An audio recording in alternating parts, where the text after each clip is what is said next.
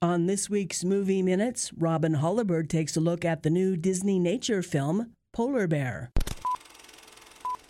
Earth Day arrives every April with a highly anticipated new Disney nature feature, and for me, great trepidation.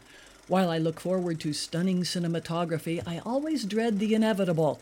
At least one animal will die. The Disney team taught me this way back with the animated feature Bambi, where I joined millions of kids by feeling saddened, if not traumatized, when the title character loses his mom. Fast forward decades, and I still get attached to every adorable animal on screen. All those years failed to make me better at coping with their fates.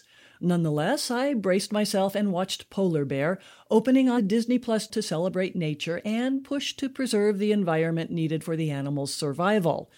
The Arctic's melting ice proves a great threat to the bears, whose lives seem hard enough without climate issues.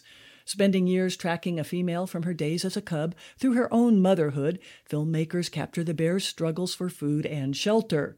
Using techniques proven on other projects like penguins, the team follows their subject closely but unobtrusively, catching behaviors ranging from playing to hunting.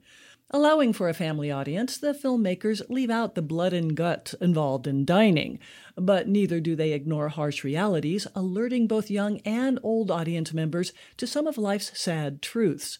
Officially a documentary, Polar Bear steps into some fantasy by anthropomorphizing, using narration by its lead subject.